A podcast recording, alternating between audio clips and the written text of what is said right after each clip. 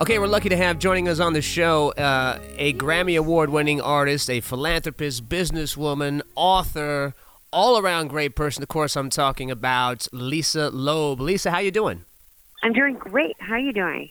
I'm doing pretty good. You know, uh, you're going to be performing at the Sofia Theater in Sacramento downtown on Thursday. We will get to the details in just a couple of minutes. But, you know, one of the things I was doing, I was uh, looking at, you know, your information. And, you know, I've been in radio for 20 years, so I've been playing your music. I didn't realize that you played with Duncan Sheik back in the day. He was one of your guitarists. Yeah, he played guitar in my band when I was in college. He was a really great musician, and that was exactly what I was looking for.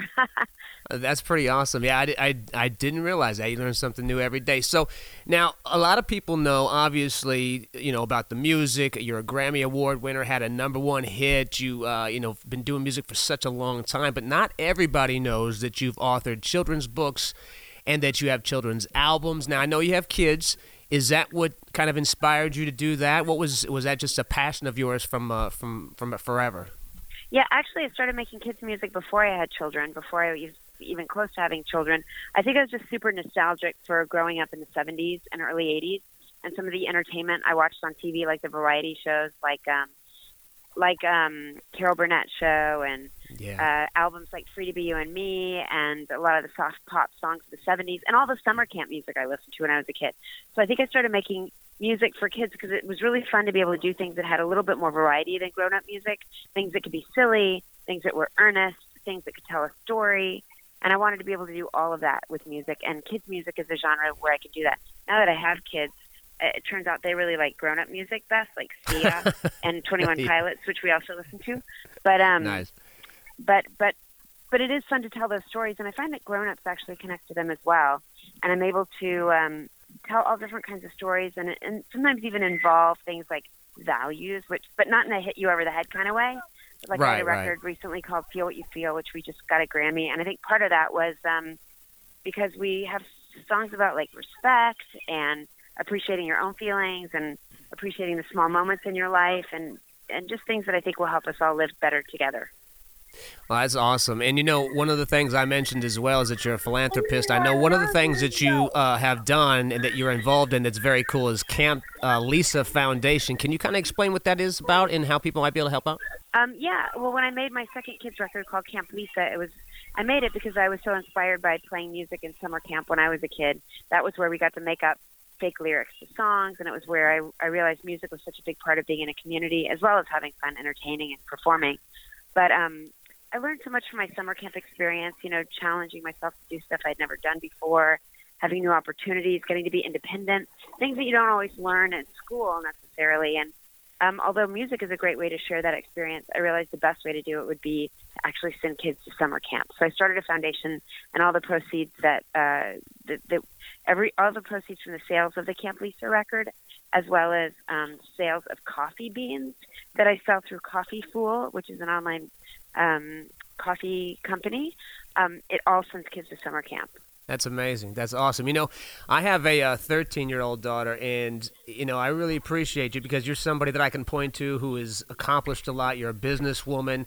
Uh, you set an amazing example. Your music's inspiring. So I just wanted to thank you on a personal note because my daughter is is getting older and and uh, she's starting to uh, she's starting to listen. And so uh, I just appreciate you uh, in that respect. Thank you so much. I appreciate that. Well, it's just trying to continue to make music and do things that I feel passionate about and uh, you know, whether it's music for kids or grown-ups, we, you know, it's a lot of people that I work with and people who are my peers. We all just, you know, try to make music, real music, you know, with different types of stories, yeah. and uh, you never know what genre it's going to end up in. Now, with all the things that you've done here, uh, you know, businesswoman, uh, philanthropist, doing books and an author and music and everything else, what what is the one thing that brings the most joy to you that you look forward to the most? Wow, you know, there's a couple things. I will say when I'm writing music, which I do write a lot of music. I'm working on a new record.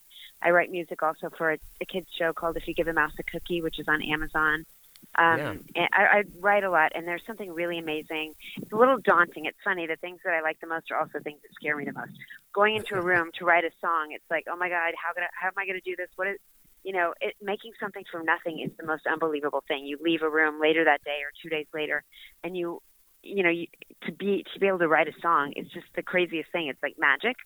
Um, and it's the same with performing. I really enjoy performing. I love meeting people, talking to my fans, meeting people, you know, in airplanes and on the road. But I have to say, even though I always get butterflies in my stomach before I perform live, every show is different, and every show is influenced by the people who are in at the show.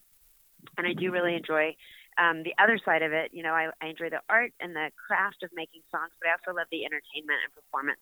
It's just really fun to do. Well, the the performance side of, of Lisa Loeb is going to be happening on Thursday night, this Thursday night, downtown Sacramento, the Sofia Theater at seven o'clock. Where can people get tickets for that? I'll put it on the website and, and everything Um, else. But uh, why don't, yeah, that's the best thing. Why don't you put it on the website? I think you can still get tickets at the door. I've heard it's Okay. a really beautiful new intimate theater, which is the It best is. place to play a show and to Yeah. see a show. Um, so I don't know the exact details.